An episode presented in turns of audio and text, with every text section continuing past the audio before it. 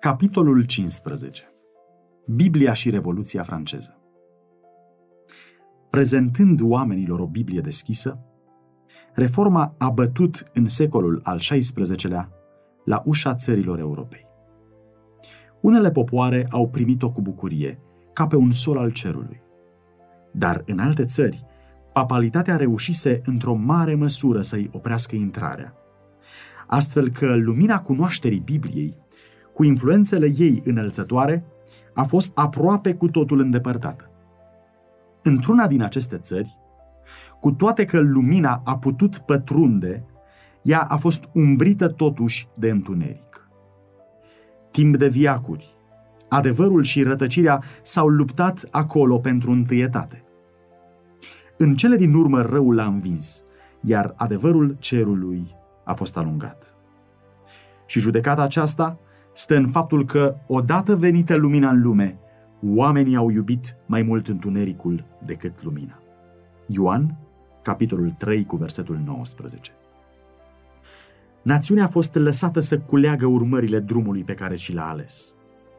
Puterea Duhului lui Dumnezeu a fost retrasă de la un popor care a disprețuit darul harului său răului a fost îngăduit să ajungă la maturitate și toată lumea a văzut rodul respingerii de bunăvoie a luminii. Războiul împotriva Bibliei, purtat atât de multe viacuri în Franța, a culminat cu scenele Revoluției. Acea răbufnire teribilă n-a fost decât urmarea firească a prigonirii pe care Roma a dus-o împotriva Sfintelor Scripturi. Aceasta a prezentat cea mai izbitoare ilustrare la care lumea a fost martoră vreodată, cu privire la efectele modului de a lucra al papalității. O ilustrare a urmărilor către care, timp de peste o mie de ani, s-au îndreptat învățăturile Bisericii Romei.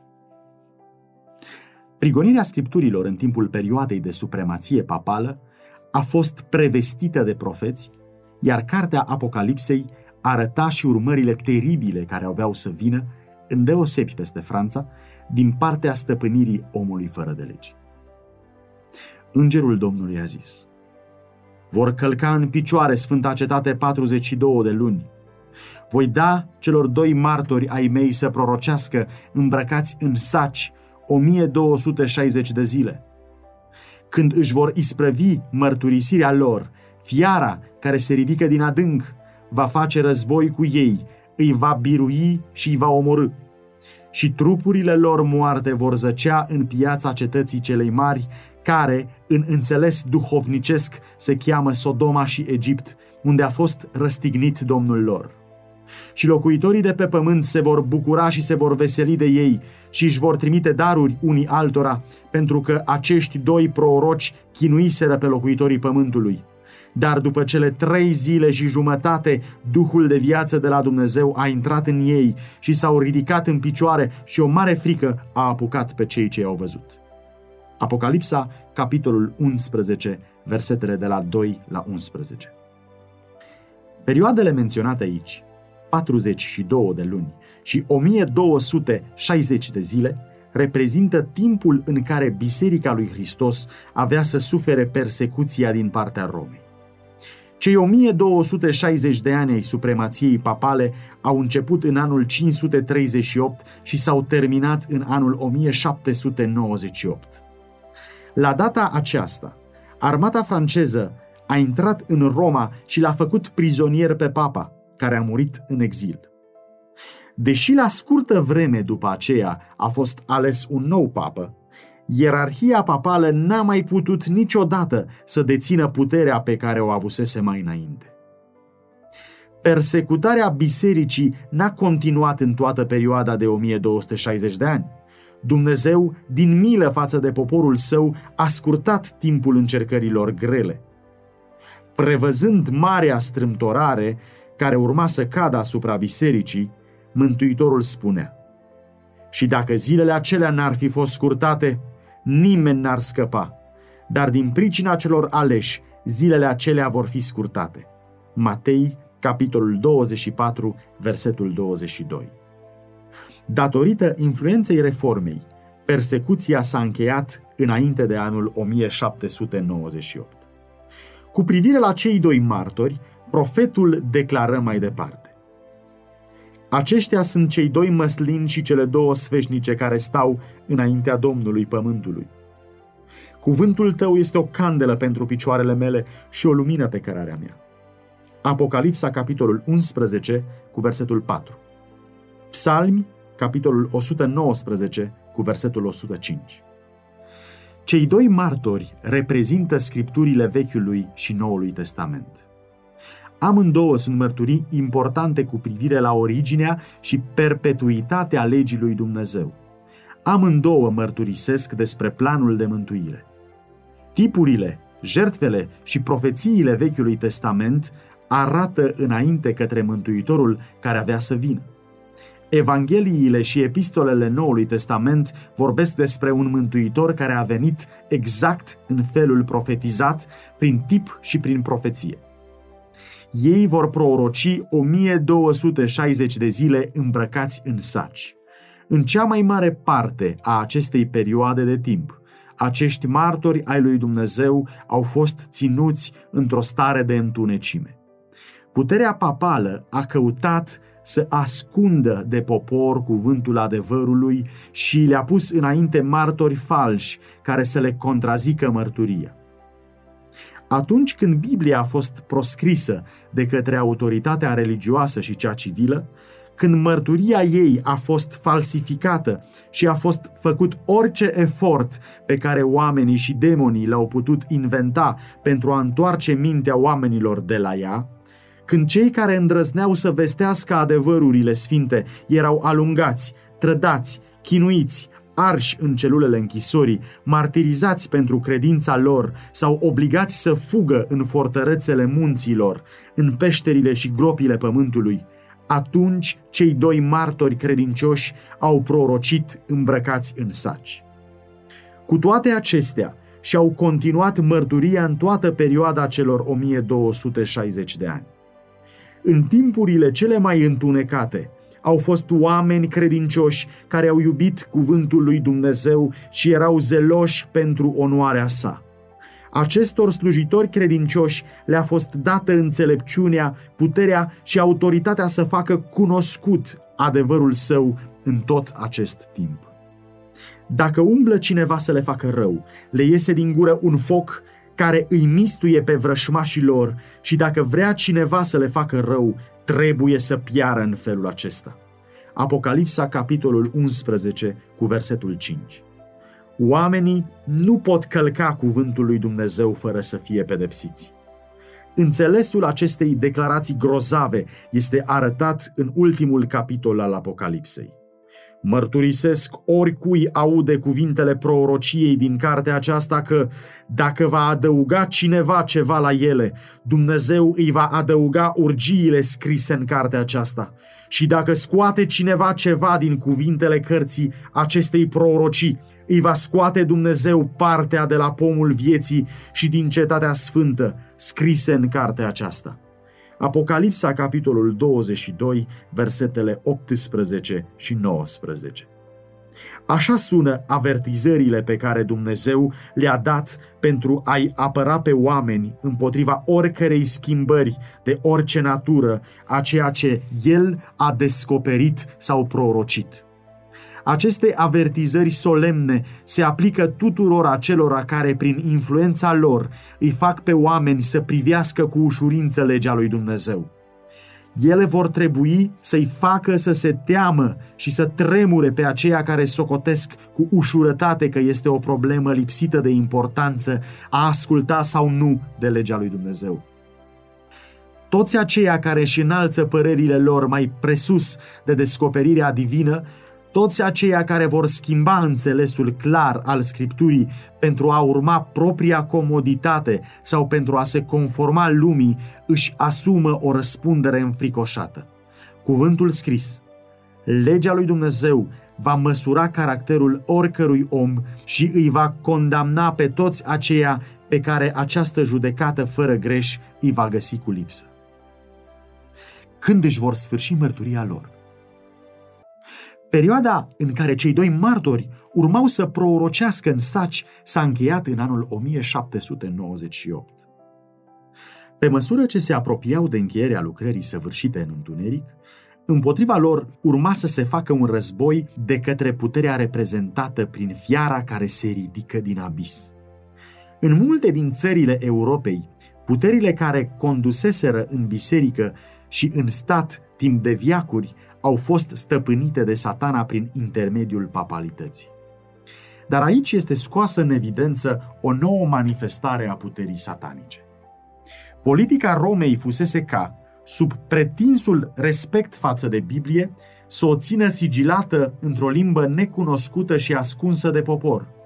Sub dominația ei, martorii au prorocit îmbrăcați în saci, dar o altă putere, fiara din abis, urma să se ridice pentru a duce un război fățiș împotriva cuvântului lui Dumnezeu. Cetatea cea mare, pe ale cărei străzi au fost omorâți martorii și unde zac trupurile lor, este Egiptul spiritual. Dintre toate popoarele prezentate în istoria biblică, Egiptul a negat cu cea mai mare îndrăzneală existența viului Dumnezeu și s-a împotrivit poruncilor lui. Niciun monarh nu s-a aventurat într-o răzvrătire mai deschisă și mai arogantă împotriva autorității cerului, cum a făcut-o regele Egiptului. Când a fost adusă solia de către Moise în numele Domnului, faraon a răspuns cu mândrie. Cine este Domnul ca să iau seama la glasul lui și să las pe Israel să plece? Nu cunosc pe Domnul și nu voi lăsa pe Israel să plece. Exod, capitolul 5, cu versetul 2. Aceasta înseamnă ateism. Iar poporul reprezentat prin Egipt urma să dea glas unei respingeri asemănătoare a pretențiilor viului Dumnezeu și urma să manifeste un spirit asemănător de necredință și dispreț. Cetatea cea mare mai este comparată spiritual și cu Sodoma. Stricăciunea Sodomei în călcarea legii lui Dumnezeu s-a manifestat îndeosebi în imoralitate. Și acest păcat urma să fie o caracteristică proeminentă a națiunii care trebuia să împlinească specificările acestei prorocii. După cuvintele profetului, cu puțin înainte de anul 1798, o putere de origine și caracter satanic urma să se ridice pentru a face război împotriva Bibliei. Și în țara în care mărturia celor doi martori avea să fie adusă astfel la tăcere, urma să se manifeste ateismul lui Faraon și destrăbălarea Sodomei. Această profeție și-a găsit împlinirea cea mai exactă și mai izbitoare în istoria Franței. În timpul Revoluției, în anul 1793, lumea a auzit pentru prima dată despre o adunare de bărbați născuți și educați în mijlocul civilizației, care își asumau dreptul de a conduce una dintre națiunile cele mai nobile ale Europei, că își uneau cu toții glasul pentru a nega cel mai solemn adevăr pe care îl primește sufletul omenesc și că au renunțat în unanimitate la credința și adorarea lui Dumnezeu. Franța este singura națiune în dreptul căreia se păstrează raportul autentic că un popor și-a ridicat mâna în răzvrătire deschisă împotriva autorului Universului. Au existat și continuă să existe mulți alți hulitori, mulți necredincioși în Anglia, în Germania, în Spania și peste tot, dar Franța rămâne deosebită în istoria lumii ca fiind singurul stat care, prin hotărârea adunării ei legislative, s-a pronunțat că Dumnezeu nu există și la auzirea acestei vești, toată populația capitalei și o mare majoritate din alte țări, atât femei cât și bărbați, au dansat și au cântat de bucurie acceptând declarația. Franța a prezentat și caracteristicile care s-au manifestat îndeosebi în Sodoma. În timpul Revoluției s-a manifestat o stricăciune și o decădere a moralității asemănătoare cu aceea care a dus la distrugerea asupra cetăților din câmpie. Un istoric prezintă la oaltă ateismul și depravarea Franței, așa cum sunt redate în profeție. Strâns legată de aceste legi care afectau religia, era aceea care desfința legătura de căsătorie. Cel mai sfânt angajament pe care îl pot face ființele omenești, a cărui durabilitate duce cu toată puterea la consolidarea societății. Reducând-o la un simplu contract civil cu un caracter trecător, în care cei doi se pot angaja și pe care îl pot părăsi după bunul plac.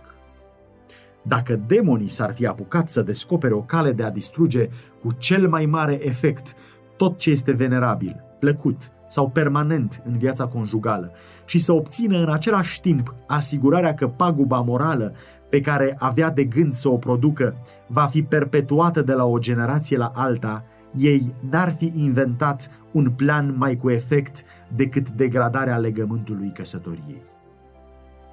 Sophie Arnaud, o actriță vestită pentru spiritul ei batjocoritor, a descris căsătoria republicană liberă ca fiind sacramentul adulterului. Acolo unde a fost răstignit și Domnul nostru. Și această specificare a profeției a fost împlinită de Franța. În nicio altă țară spiritul vrășmășiei împotriva lui Hristos n-a fost manifestat în chip mai izbitor. În nicio altă țară n-a întâmpinat adevărul o împotrivire mai crudă și mai insuportabilă. În persecuția pe care Franța a declanșat-o asupra mărturisitorilor Evangheliei, ea l-a răstignit pe Domnul Hristos în persoana ucenicilor săi. Viac după viac fusese vărsat sângele sfinților. În timp ce valdenzii își dădeau viața în munții Piemontului pentru cuvântul lui Dumnezeu și pentru mărturia lui Isus Hristos, o mărturie asemănătoare în favoarea adevărului era dată de frații lor albigenzi în Franța. Iar în zilele reformei, adepții ei au fost dați morții în chinuri groaznice. Regi și nobili, doamne de origine înaltă și fete delicate, mândria și noblețea națiunii și-au desfătat privirile cu suferințele martirilor lui Isus. Cu genoții cei curajoși, luptând pentru acele drepturi pe care sufletul omenesc le socotește cele mai sfinte și au vărsat sângele pe multe câmpuri de bătaie. Protestanții, care erau scoși în afara legii, pe capul lor fiind pus un premiu, erau vânați ca fiarele sălbatice. Biserica în pustie. Puținii urmași ai vechilor creștini care mai rămăseseră în Franța în secolul XVIII ascunzându-se în munții din sud, țineau încă credința părinților lor. Când îndrăzneau să se întâlnească noaptea pe coastele munților sau în luminișurile singuratice, erau urmăriți de ostași și târâți în sclavie pe viață la galere. Cei mai curați, cei mai nobili și distinși, cei mai inteligenți bărbați ai Franței erau legați în lanțuri, în chinuri groasnice, între hoți și asasini. Alții, tratați mai cu milă, erau împușcați cu sânge rece, în timp ce, neînarmați și neajutorați, cădeau în genunchi la rugăciune.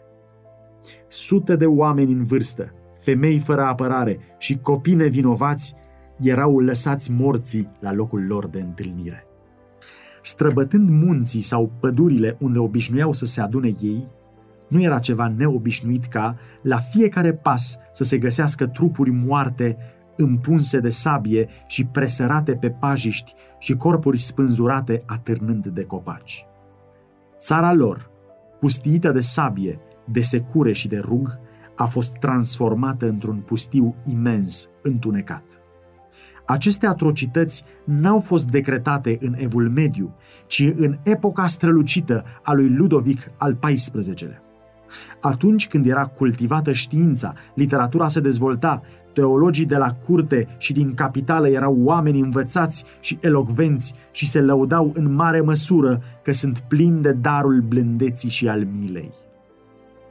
Dar fapta cea mai întunecată din catalogul negru al crimei, cea mai groasnică dintre faptele demonice din toate viacurile, a fost masacrul din noaptea Sfântului Bartolomeu lumea își mai amintește cu groază și dezgust scenele acelui măcel laș și crud.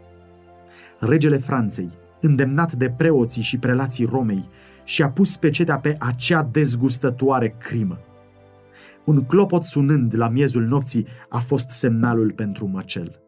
Mii de protestanți care dormeau liniștiți în casele lor, crezându-se în sinceritatea făgăduinței regelui, au fost râți afară fără niciun avertisment și uciși de sabie. Așa cum Hristos a fost conducătorul nevăzut al poporului său din robia Egiptului, tot așa a fost satana conducătorul nevăzut al supușilor lui în această lucrare groaznică a înmulțirii martirilor. Timp de șapte zile a continuat masacrul în Paris, dintre care primele trei zile cu o furie de neimaginat. Și nu s-a mărginit numai la oraș, ci dintr-o poruncă specială a regelui s-a extins în toate provinciile și orașele unde se găseau protestanți. Nu s-a cruțat nici vârsta, nici sexul.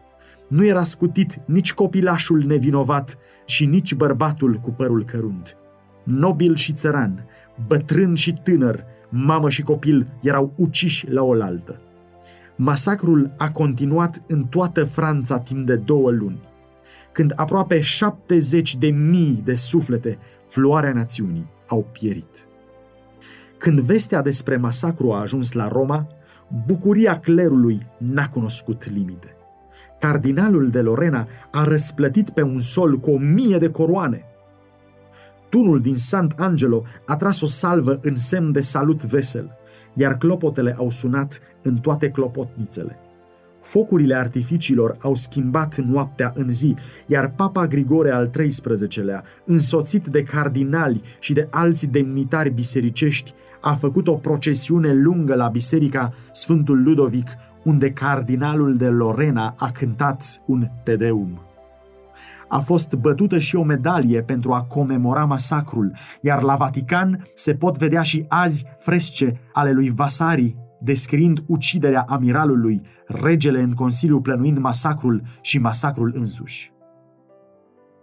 Papa Grigore i-a trimis lui Carol decorația Trandafirul de Aur, iar la patru luni după masacru a ascultat cu mulțumire de sine predica unui preot francez care a vorbit despre ziua aceea atât de plină de fericire și de bucurie, când Sfântul Părinte a primit veștile și a mers cu solemnitate să aducă mulțumiri lui Dumnezeu și Sfântului Ludovic. Același spirit care a inspirat masacrul din noaptea Sfântului Bartolomeu a condus și scenele Revoluției. Isus Hristos a fost declarat înșelător și strigătul unanim al necredincioșilor francezi era să zdrobim infamul, adică pe Hristos. Batjocurile cele mai înjositoare împotriva cerului și nelegiuirea dezgustătoare mergeau mână în mână, iar oamenii cei mai josnici, monștri cei mai dedați cruzimii și viciului, erau cei mai înălțați. În toate acestea, omagiul suprem era dat lui Satan, în timp ce Isus Hristos, personificarea adevărului, a curăției și a iubirii neegoiste, era răstignit. Fiara care se ridică din adânc va face război cu ei, îi va birui și îi va omorâ. Puterea ateistă care a condus Franța în timpul Revoluției și domniei terorii a declarat un așa război împotriva lui Dumnezeu și a Sfântului Său cuvânt cum lumea n-a mai văzut niciodată. Închinarea la Dumnezeu a fost interzisă de adunarea națională. Bibliile au fost adunate și arse în public, cu toate manifestările posibile de dispreț. Legea lui Dumnezeu a fost călcată în picioare. Instituțiile Bibliei au fost desfințate. Ziua de odihnă săptămânală a fost îndepărtată și în locul ei, a zecea zi, a fost destinată hulei și veseliei. Botezul și cina Domnului au fost interzise, iar anunțurile plasate la vedere în locurile de înmormântare, declarau că moartea este un somn veșnic. Teama de Dumnezeu a fost declarată a nu fi deloc începutul înțelepciunii, ci începutul nebuniei. Orice cult religios a fost interzis, în afară de acela al libertății și al patriei. Episcopului constituțional al Parisului i-a fost încredințat să joace rolul principal în cea mai nereușită și scandaloasă comedie care s-a jucat vreodată înaintea unei adunări naționale. El a apărut îmbrăcat în veșminte preoțești pentru a declara înaintea convenției că religia pe care o predicase atâția ani era din toate punctele de vedere o invenție a preoților, care nu avea temelie nici în istorie și nici în adevărul sfânt. El a tăgăduit în termeni solemni și clari existența Dumnezeirii, slujirii căreia fusese consacrat și s-a dedicat pentru viitor adorării libertății, egalității, virtuții și moralității. Apoi a depus pe masă insignele episcopale și a primit îmbrățișarea frățească din partea președintelui convenției. Câțiva preoți renegați au urmat exemplul acestui prelat. Și locuitorii pământului se vor bucura de ei și se vor veseli și își vor trimite daruri unul altuia, pentru că cei doi proroci îi chinuiseră pe locuitorii pământului. Franța cea necredincioasă adusese la tăcere glasul mustrător al celor doi martori ai lui Dumnezeu. Cuvântul lui Dumnezeu zăcea mort pe străzile ei, iar aceia care urâseră cerințele și restricțiile legii lui Dumnezeu tresăltau de bucurie. Oamenii îl sfidau pe față pe regele cerului. Ca și păcătoșii din vechime, ei strigau, ce ar putea să știe Dumnezeu și ce ar putea să cunoască cel prea înalt? Cu o îndrăzneală hulitoare, peste putință de a fi crezută, unul dintre preoții noii ordini spunea, Dumnezeule, dacă existi, răzbună-ți numele ofensat, te provoc la luptă. Rămâi tăcut, nu îndrăznești să arunci tunete. După toate acestea, cine va mai crede în existența ta? Ce ecou constituie aceste cuvinte ale întrebării lui Faraon? Cine este Dumnezeu ca să ascult de glasul lui? Eu nu-L cunosc pe Dumnezeu. Nebunul zice în inima lui, nu este Dumnezeu. Psalmi, capitolul 4, cu versetul 1. Iar Domnul declară cu privire la cei care strică adevărul, nebunia lor se va da pe față înaintea tuturor. 2 Timotei, capitolul 3, versetul 9. După ce Franța a renunțat la închinarea față de viul Dumnezeu, la cel prea înalt care umple veșnicia, n-a trecut decât puțină vreme până când ea a decăzut într-o idolatrie înjositoare prin închinarea la zeița rațiunii, în persoana unei femei desfrânate. Și aceasta în adunarea reprezentativă a națiunii cu ajutorul celei mai înalte autorități civile și legislative. Un istoric spunea, una din ceremoniile acestui timp nesănătos rămâne fără egal pentru absurditatea ei unită cu lipsa de respect. Porțile convenției au fost deschise pentru a face loc trecerii unei grupe de cântăreți, în urma căreia au urmat într-o procesiune solemnă membrii Consiliului Municipal, cântând un imn în cinstea libertății și înjosind, ca obiect al cultului lor viitor, o femeie acoperită cu un voal pe care au numit-o zeița rațiunii. După ce a fost adusă înăuntru, a fost descoperită cu mare pompă și așezată la dreapta președintelui, când a fost recunoscută de toți ca fiind o dansatoare de la operă. Acestei femei, considerată ca cea mai bună reprezentare a rațiunii căreia se închinau, Convenția Națională a Franței i-a adus adorare publică.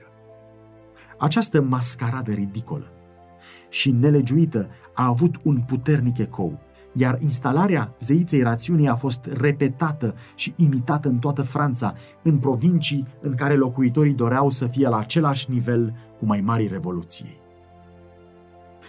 Oratorul care a introdus cultul rațiunii a spus Legislatori, fanatismul a făcut loc rațiunii. Ochii lui încețoșați n-au putut suporta strălucirea luminii. Astăzi, o mulțime imensă s-a adunat sub aceste arcade gotice care, pentru prima oară, s-au făcut ecoul adevărului. Acolo francezii au sărbătorit singurul cult adevărat, acela al libertății, al rațiunii. Acolo am dat chip dorințelor pentru prosperitatea Republicii. Acolo am părăsit idolii neînsuflețiți în favoarea rațiunii, a acestui chip însuflețit, capodopera naturii. Când zeița a fost adusă înaintea convenției, președintele a luat-o de mână și, îndreptându-se către adunare, a spus Muritori, Încetați să mai tremurați înaintea tunetelor neputincioase ale unui Dumnezeu pe care temerile voastre l-au creat. De azi înainte, să nu mai recunoașteți nicio divinitate în afară de rațiune. Vă prezint aici icoana cea mai nobilă și cea mai curată a ei. Dacă trebuie să vă închinați, dacă trebuie să aveți idoli, jertfiți numai unora ca aceasta. Caz înaintea Augustului Senat al Libertății, o voal al rațiunii. După ce a fost îmbrățișată de președinte, zeița a fost urcată pe un car măreț și condusă în mijlocul unei mulțimi la catedrala Notre-Dame pentru a lua locul Dumnezeirii. Acolo a fost așezată pe un altar înalt și a primit adorarea tuturor celor prezenți. Această ceremonie a fost urmată, nu peste multă vreme, de arderea în public a Bibliei. Într-o împrejurare, societatea populară a muzeului a intrat în sala primăriei strigând Trăiască rațiunea! Și ducând într-un vârf de băți resturile încă fumegânde ale câtorva cărți, printre altele breviare, mise, vechi și noi testamente, care au ispășit într-un foc mare, a spus președintele, toate nebuniile la care ele i-au condus vreodată pe oameni ca să le comită. Papalitatea a fost aceea care a început lucrarea pe care ateismul a completat-o. Politica Romei a adus acele stări sociale, politice și religioase care au grăbit ruina Franței. Referindu-se la ororile Revoluției, unii scriitori spun că aceste excese trebuie trecute în contul tronului și al bisericii. Pe bună dreptate, ele trebuiau trecute pe seama bisericii. Papalitatea a otrăvit mintea regilor împotriva reformei, ca fiind un dușman al coroanei, un element de discordie care ar fi fatal păcii și armoniei națiunii. Genul Romei a fost acela care, pe calea aceasta, a inspirat cruzimea cea mai grozavă și persecuția cea mai aspră care a pornit de la tronul regal. Duhul libertății a izvorât din Biblie. Oriunde Evanghelia a fost primită, mintea oamenilor a fost trezită. Astfel că oamenii au început să lepe de cătușele care îi ținuseră ca sclavi ai ignoranței, viciului și superstiției. Au început să gândească și să acționeze ca oameni. Dar monarhii au văzut lucrul acesta și s-au temut din cauza despotismului lor. Roma s-a grăbit să trezească temerile lor geloase. Papa spunea regelui Franței în anul 1525 Această mantie, protestantismul, nu numai că va zădărnici și va distruge religia, ci va distruge toate țările, nobilimea, legile, ordinea și rangurile. Câțiva ani mai târziu, un nunțiu papal îl avertiza pe rege. Sire, nu te lăsa amăgit. Protestanții vor dărâma toată ordinea religioasă și civilă. Tronul este în aceeași primejdie ca și altarul. Introducerea unei religii noi trebuie în mod necesar să introducă și o conducere nouă. Și teologii făceau apel la prejudecățile poporului, declarând că învățătura protestantă îi incită pe oameni spre ciudățenii și spre nebunie. Ea îl jefuiește pe rege de dragostea devotată a supușilor și devastează atât statul cât și biserica. În felul acesta, Roma a reușit să ridice Franța împotriva reformei. Astfel, sabia persecuției a fost scoasă din teacă pentru prima oară în Franța pentru susținerea tronului, pentru ocrotirea nobililor și pentru menținerea legilor. Conducătorii țării însă n-au prevăzut câtuși de puțin rezultatele acestei politici fatale. Învățătura Bibliei ar fi sădit în mintea și în inima acestor oameni acele principii de dreptate, cumpătare, adevăr, echitate și bunătate, care sunt însăși piatra unghiulară a prosperității națiunii. Neprihănirea înalță o națiune. Prin ea se întărește un scaun de domnie. Proverbe, capitolul 14, cu versetul 34 și capitolul 16, cu versetul 12. Lucrarea neprihănirii va fi pacea, iar urmarea odihna și liniștea pe vecie. Isaia, capitolul 32, cu versetul 17. Acela care ascultă de legea divină va respecta cu toată conștiinciozitatea legile țării lui. Acela care se teme de Dumnezeu îl va onora pe împărat în exercitarea oricărei autorități drepte și legitime. Dar nefericita Franță a interzis Biblia și a alungat pe ucenicii ei.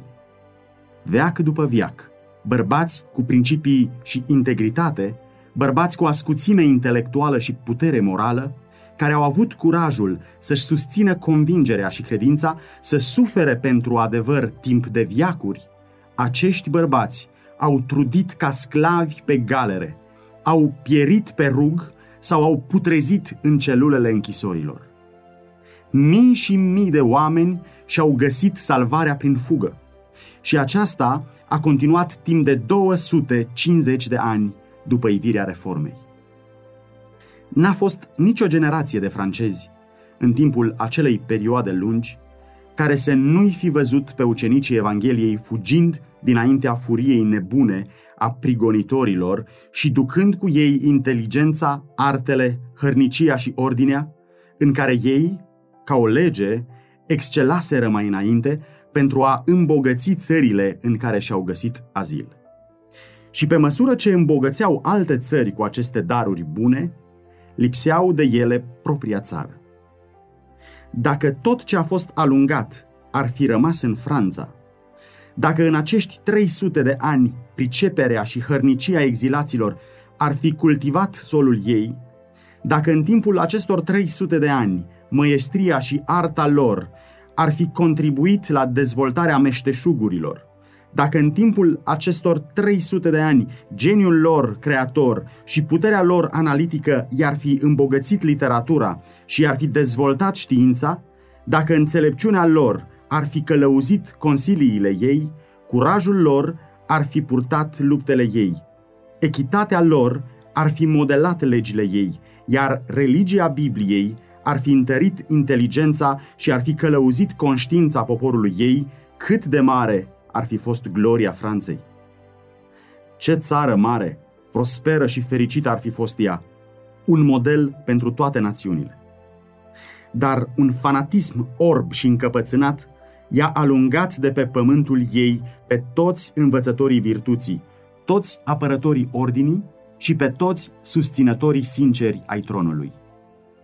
Ea a spus bărbaților care ar fi făcut din țara lor o slavă și un renume pe pământ, alegeți între rug și exil. În cele din urmă, ruina statului a fost totală. N-a mai rămas conștiință care să fie proscrisă, nici religie care să fie târâtă la rug și nici patriotism care să fie exilat. Iar Revoluția, cu toate ororile ei, a fost consecința tragică. Plecarea hugenoților a fost marcată în Franța de o decădere generală. Orașe meșteșugărești, înfloritoare, au decăzut, regiuni fertile s-au transformat în adevărate pustietăți, stagnarea intelectuală și decăderea morală au urmat unei perioade de progres neobișnuit. Parisul a devenit un vast azil pentru săraci și s-a apreciat că, la izbucnirea Revoluției, 200 de mii de săraci cerșeau pâinea din mâna regelui.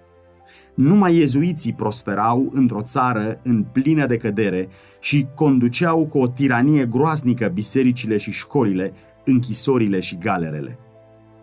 Evanghelia ar fi adus Franței soluția acelor probleme politice și sociale care dădeau de lucru clerului, regelui și legiuitorilor ei și care au aruncat națiunea în anarhie și ruină.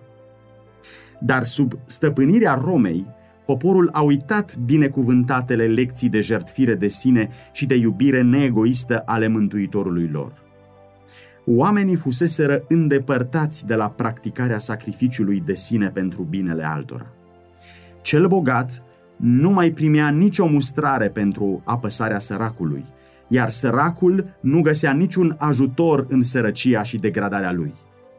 Egoismul celor bogați și puternici devenise din ce în ce mai bătător la ochi și mai apăsător. Timp de viacuri, lăcomia și imoralitatea nobilimii au dus la exploatarea nemiloasă a țăranului. Cel bogat nedreptățea pe cel sărac, iar săracul îl ura pe bogat. În multe provincii, proprietățile erau deținute de nobilime, iar clasele muncitoare lucrau pământul în arendă. Acestea erau la discreția stăpânilor lor și erau obligate să se supună pretențiilor lor exagerate. Povara susținerii atât a statului cât și a bisericii cădea asupra claselor mijlocii și de jos, care erau greu apăsate de către autoritățile civile și de cler.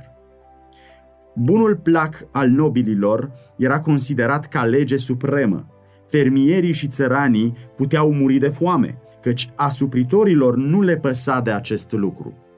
Poporul era silit ca la orice mișcare să țină seama de interesul exclusiv al stăpânilor. Viața muncitorilor agricoli era o viață de muncă neîncetată și de mizerie gravă. Plângerile lor, dacă ar fi îndrăznit să se plângă, erau tratate cu dispreț crunt. Tribunalele țineau seama totdeauna de plângerile unui nobil împotriva unui țăran. Mita era primită de judecători și cel mai mic capriciu al aristocrației avea putere de lege în virtutea acestui sistem de corupție generală. Din impozitele stoarse de la populație de către cei puternici, pe de o parte, și de către cler, pe de altă parte, nici jumătate nu intra în trezoreria regală sau episcopală, ci era risipit în practici imorale.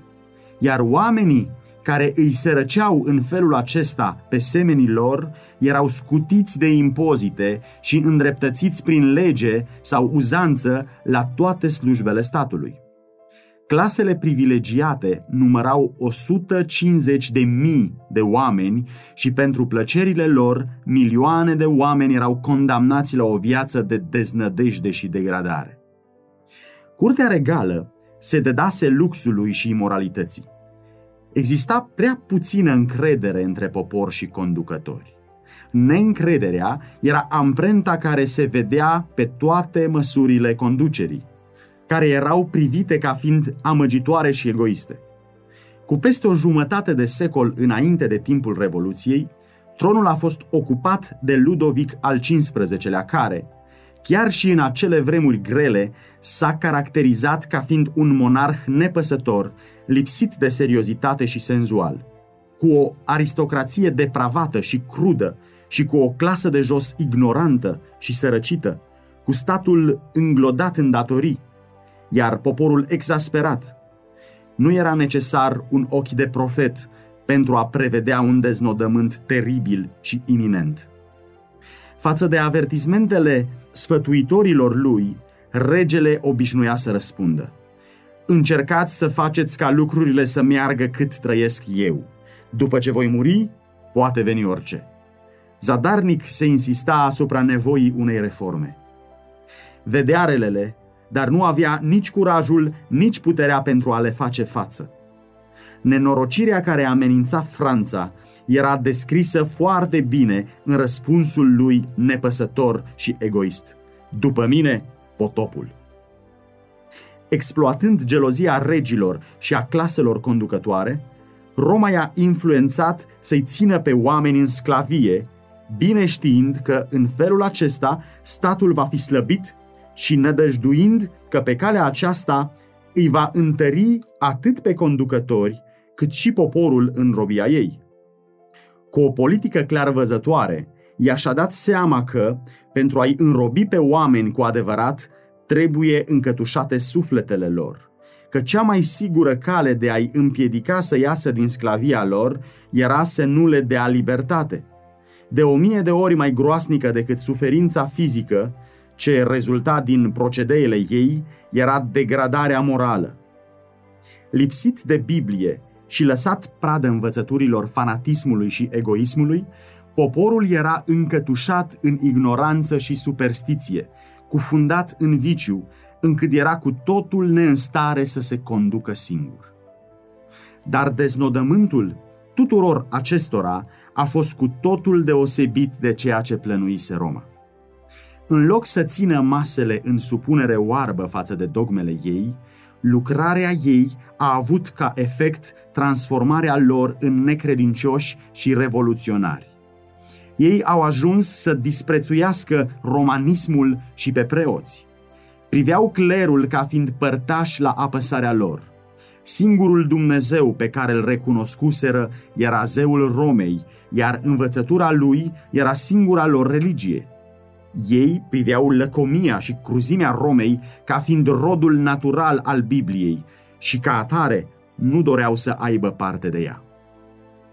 Roma reprezentase greșit caracterul lui Dumnezeu și pervertise cererile sale. Iar acum, oamenii le pădau atât Biblia, cât și pe autorul ei. Ea ceruse o credință oarbă în dogmele ei, sub pretinsa pedeapsa a scripturilor. Ca urmare, Voltaire, împreună cu tovarășii lui, au lepădat cuvântul lui Dumnezeu cu totul și au răspândit pretutindeni o trava necredinței. Roma îi ținuse pe oameni la pământ, sub călcâiul ei de fier, iar acum masele, degradate și brutalizate în repulsia lor față de tirania ei, au dat la o parte orice restricție. Înfuriați de strălucirea necinstită căreia îi deduseră atâta vreme închinare, au respins atât adevărul cât și rătăcirea. Și confundând libertatea cu destrăbălarea, robii viciului triumfau în libertatea lor închipuită. La începutul Revoluției, printr-o concesie a regelui, poporului i-a fost acordată o reprezentare mai numeroasă decât a nobililor împreună cu clerul. În felul acesta, balanța puterii era în mâinile lor, dar nu erau pregătiți să o folosească nici cu înțelepciune, nici cu moderație. În graba de a îndrepta relele din cauza cărora suferiseră, s-au hotărât să-și asume refacerea societății. Un popor întărit din cauza suferinței, a cărui minte era plină de mânie și de amintirile vechilor nedreptăți, s-a hotărât să pună capăt stării de mizerie care ajunsese de nesuportat și să se răzbune pe aceia care îi socoteau ca autori ai suferințelor lui. Cei năpăstuiți și-au însușit lecția pe care o învățaseră sub tiranie și au devenit opresorii celor care i-au asuprit. Nefericita Franță culegea în sânge secerișul pe care îl semănase. Teribile au fost urmările supunerii ei față de puterea stăpânitoare a Romei. Chiar acolo unde Franța, sub influența romanismului, înălțase primul rug la începutul reformei, acolo Revoluția a pus prima ghilotină. Și chiar în locul în care primii martiri ai credinței protestante fuseseră arși în secolul al XVI-lea, au fost ghilotinate primele victime în secolul al XVIII-lea. Respingând Evanghelia, care i-ar fi adus vindecare, Franța a deschis ușa pentru necredință și ruină. Când restricțiile legii lui Dumnezeu au fost înlăturate, s-a văzut că legile omului erau neînstare să țină în frâu valurile puternice ale patimii omenești, iar națiunea s-a prăbușit în revoltă și anarhie. Războiul împotriva Bibliei a inaugurat o eră care era cunoscută în istoria lumii sub numele de domnia terorii. Pacea și fericirea au fost alungate din căminele și din inimile oamenilor. Nimeni nu mai era în siguranță. Acela care învingea astăzi era suspectat și condamnat mâine. Violența și desfrâul nu mai cunoșteau margini. Regele clerul și nobilii au fost obligați să se supună atrocităților unui popor întărâtat și înnebunit. Setea lui de răzbunare a fost doar stimulată de executarea regelui. Iar aceia care hotărâseră moartea lui l-au urmat în scurtă vreme la eșafod. S-a hotărât un măcel general al tuturor acelora care erau bănuiți de ostilitate față de Revoluție. Închisorile care gemeau au ajuns la un moment dat să cuprindă mai mult de 200 de mii de prizonieri. Orașele regatului asistau la scene înspăimântătoare. O partidă a revoluționarilor era împotriva celeilalte, iar Franța a devenit un vast câmp de mase care se luptau mânate de furia pasiunilor. În Paris, răscoalele urmau una după alta, iar cetățenii erau împărțiți în nenumărate partide care păreau că nu au altă țintă decât exterminarea reciprocă. Și pentru a încorona nenorocirea generală, națiunea a fost implicată într-un război lung și distrugător cu marile puteri ale Europei. Țara era în pragul falimentului. Armatele cereau să li se plătească soldele. Parizienii erau înfometați, provinciile erau pustiite de tâlhari, iar civilizația se prăbușise în anarhie și desfrâu. Poporul învățase prea bine lecțiile de cruzime și de tortură pe care Roma le predase cu atâta sârguință. Venise în sfârșit ziua plății. Acum, nu ucenicii lui Isus erau aruncați în închisori și târâți la rug. Cu mult înainte, aceștia pieriseră sau fuseseră aruncați în exil – Roma necruțătoare simțea acum puterea teribilă a acelora pe care îi învățase să aibă plăcere în fapte sângeroase. Exemplul persecuției pe care clerul Franței îl afișase timp de multe viacuri era acum îndreptat asupra lor cu o îndoită asprime. Eșafodurile se înroșeau de sângele preoților. Galerele și închisorile odinioară înțesate de hugenoți, erau acum pline de persecutorii lor. Pus în lanțuri și trudind la vâsle, clerul romano-catolic a suportat toate acele nenorociri pe care biserica lor le aplicase cu atâta risipă blânzilor eretici. Apoi au venit zilele acelea când au fost aplicate cele mai barbare legi de către cele mai barbare tribunale, când nici un om nu-și putea saluta vecinii sau să spună rugăciunile, fără primejdia de a comite un delict grav, când iscoadele stăteau la pândă în toate colțurile, când ghilotina lucra din greu în fiecare dimineață, când închisorile erau atât de pline ca o corabie de sclavi, când canalele curgeau înspumate de sânge omenesc în Sena. În timp ce zilnic care întregi încărcate de victime erau duse la execuție pe străzile Parisului, proconsulii pe care Comitetul Suveran îi trimisese în departamente manifestau un exces de cruzime necunoscut nici chiar în capitală. Cuțitul mașinii fatale se ridica și cădea prea încet pentru lucrarea măcelului lor. Șiruri lungi de prizonieri erau împușcați erau făcute găuri pe fundul șlepurilor supraaglomerate. Lionul a fost transformat într-o pustietate. La Aras, chiar și mila crudă a unei morți grabnice a fost refuzată prizonierilor. Pretutindeni de-a lungul loirei, de la Saumur până la mare, stoluri mari de ciori se hrăneau din trupurile goale, unite în îmbrățișări hidoase nu s-a arătat nici o milă față de sex sau vârstă. Numărul băieților și fetelor sub vârsta de 17 ani care au fost uciși de acel guvern tiran este socotit cu sutele. Copilași smulși de la sân erau aruncați din suliță în suliță de-a lungul trupelor iacobine. Într-un răstimp de 10 ani au pierit mulțimi de ființe omenești. Toate acestea erau așa cum le-a dorit satana. Aceasta a fost lucrarea pentru care s-a străduit timp de viacuri. Procedeul lui este înșelăciunea de la început și până la sfârșit, iar scopul lui, neabătut, este să aducă nenorocire și mizerie peste oameni, să desfigureze și să păteze lucrarea mâinilor lui Dumnezeu, să strice planurile divine de iubire și de bunăvoință și, în felul acesta, să producă durere în ceruri. Apoi, prin priceperea lui amăgitoare, el orbește mintea oamenilor, conducându-i să arunce o cara asupra lucrării lui Dumnezeu, ca și când toată această nenorocire ar fi consecința planului Creatorului. Tot la fel, atunci când aceia care fuseseră degradați și brutalizați prin puterea lui plină de cruzime își obțin libertatea, el îi îndeamnă la excese și atrocități. Atunci, tabloul acesta de dezmăț fără frâu este declarat de către tirani și opresori ca fiind o ilustrare a urmărilor libertății.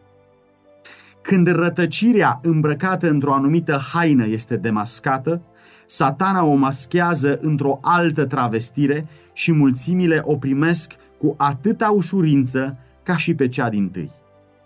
Atunci când poporul a văzut că romanismul este o amăgire prin care nu-l mai poate duce la călcarea legii lui Dumnezeu, el i-a determinat să privească orice religie ca fiind o excrocherie, iar Biblia ca pe o legendă. Dând la o parte rânduielile divine, poporul s-a predat nelegiuirii fără frâu. Rătăcirea fatală care a produs atâta nenorocire locuitorilor Franței a fost necunoașterea acestui mare adevăr, că adevărata libertate se găsește în principiile legii lui Dumnezeu.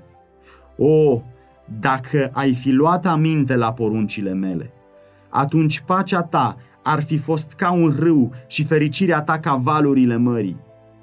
Cei răi n-au pace, zice Domnul. Dar cel ce mă ascultă va locui fără grijă, va trăi liniștit și fără să se teamă de vreun rău. Isaia, capitolul 48, versetele 18 și 22, Proverbe, capitolul 1, versetul 33. Ateii, necredincioșii și cei apostaziați se împotrivesc și denunță legea lui Dumnezeu. Dar urmările influenței lor dovedesc că buna stare a omului este legată de ascultarea din partea lui de principiile divine. Aceia care nu vor să citească lecția în cartea lui Dumnezeu sunt îndemnați să o citească în istoria popoarelor. Atunci când satana a lucrat prin Biserica Romano-Catolică pentru a-i îndepărta pe oameni de la ascultare, a lucrat pe ascuns, iar lucrarea lui a fost atât de bine mascată, încât degradarea și mizeria care au urmat n-au fost socotite ca rod al neascultării iar puterea lui a fost atât de mult împiedicată de lucrarea Duhului Sfânt al lui Dumnezeu, încât planurile lui n-au ajuns la rezultate de pline. Oamenii nu au făcut legătura dintre efect și cauză și în felul acesta n-au descoperit izvorul nenorocirilor lor. Dar în timpul Revoluției, legea lui Dumnezeu a fost respinsă în mod deschis de către Consiliul Național. Iar în domnia terorii, care a urmat, acțiunea cauzei și a efectului a putut fi văzută de toți. Când Franța l-a lepădat în mod fățiș pe Dumnezeu și a dat la o parte Biblia, oamenii nelegiuiți și duhurile întunericului au tresăltat pentru îndeplinirea scopului atât de multă vreme dorit. Un regat fără restricțiile legii lui Dumnezeu – deoarece hotărârea împotriva unei lucrări nelegiuite nu a fost adusă repede la îndeplinire, de aceea inima fiilor oamenilor este plină de dorința de a face rău. Eclesiastul, capitolul 8, cu versetul 11. Dar călcarea unei legi drepte și neprihănite trebuie în mod inevitabil să ducă la nenorocire și ruină. Cu toate că judecățile n-au venit imediat, păcătoșenia oamenilor a lucrat în mod sigur la pieirea lor. Viacurile de apostazie și crimă adunaseră o comoară de mânie pentru ziua plății. Iar când nelegiuirea lor a ajuns la culme, cei care l-au disprețuit pe Dumnezeu au învățat prea târziu că este un lucru grozav să calci în picioare răbdarea divină. Spiritul înfrânător al lui Dumnezeu, care pune piedică puterii pline de cruzime a lui satana, fusese retras în mare măsură și aceluia a cărui singură desfătare este nenorocirea oamenilor, i-a fost îngăduit să lucreze în voie. Aceia care aleseseră să slujească revolta au fost lăsați să-i culeagă roadele până când țara a fost plină de crime prea groaznice pentru ca pana să le descrie. Din provinciile pustiite și din orașele ruinate, s-a auzit un strigăt groasnic, un strigăt de amară deznădejde. Franța a fost zguduită ca de cutremur. Religia, legea, ordinea socială, familia, biserica și statul, toate au fost doborâte la pământ de către mâna nelegiuită care se ridicase împotriva legii lui Dumnezeu. Un mare adevăr, spunea înțeleptul, cel nelegiuit va cădea prin nelegiuirea lui. Totuși, măcar că păcătosul face de o sută de ori răul și stăruie multe vreme în el, eu știu că fericirea este pentru cei ce se tem de Domnul și au frică de el. Dar cel rău nu este fericit. Proverbe, capitolul 11, cu versetul 5, Eclesiastul, capitolul 8, cu versetele 12 și 13. Pentru că au urât știința și n-au ales frica Domnului, de aceea se vor hrăni cu roada umbletelor lor și se vor sătura cu sfaturile lor. Proverbe, capitolul 1, cu versetul 29 și versetul 31.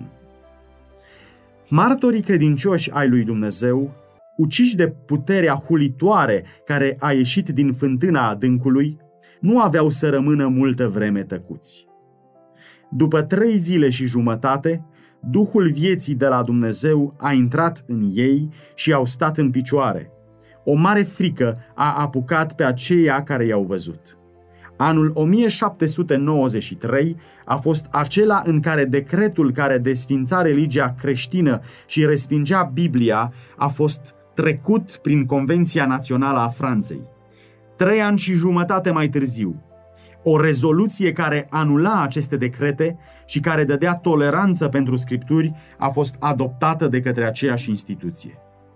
Lumea a rămas uluită de imensitatea nelegiuirilor pe care a adus-o respingerea descoperirilor sfinte, iar oamenii au recunoscut nevoia de credință în Dumnezeu și în cuvântul său ca temelia a virtuții și a moralității. Domnul spune, pe cine ai bat jocorit și ai ocărât tu? Împotriva cui ți-ai ridicat glasul și ți-ai îndreptat ochii? Împotriva Sfântului lui Israel. Isaia, capitolul 37, cu versetul 23. De aceea, iată că le arăt de data aceasta și îi fac să știe puterea și tăria mea și vor cunoaște că numele meu este Domnul. Ieremia, capitolul 16, cu versetul 21. Cu privire la cei doi martori, profetul declară mai departe și au auzit din cer un glas tare care le zicea, suiți-vă aici și s-au suit într-un nor spre cer, iar vrășmașii lor i-au văzut. Apocalipsa, capitolul 11, cu versetul 12. Cu toate că Franța s-a războit cu cei doi martori ai lui Dumnezeu, ei au fost onorați ca niciodată mai înainte. În anul 1804 a fost organizată Societatea Biblică pentru Britania și străinătate. Aceasta a fost urmată de organizații asemănătoare, cu nenumărate ramuri pe continentul european. În anul 1816 a fost întemeiată Societatea Biblică Americană. Când a fost organizată Societatea Britanică, Biblia fusese tipărită și răspândită în 50 de limbi. De atunci a fost tradusă în mai multe sute de limbi și dialecte.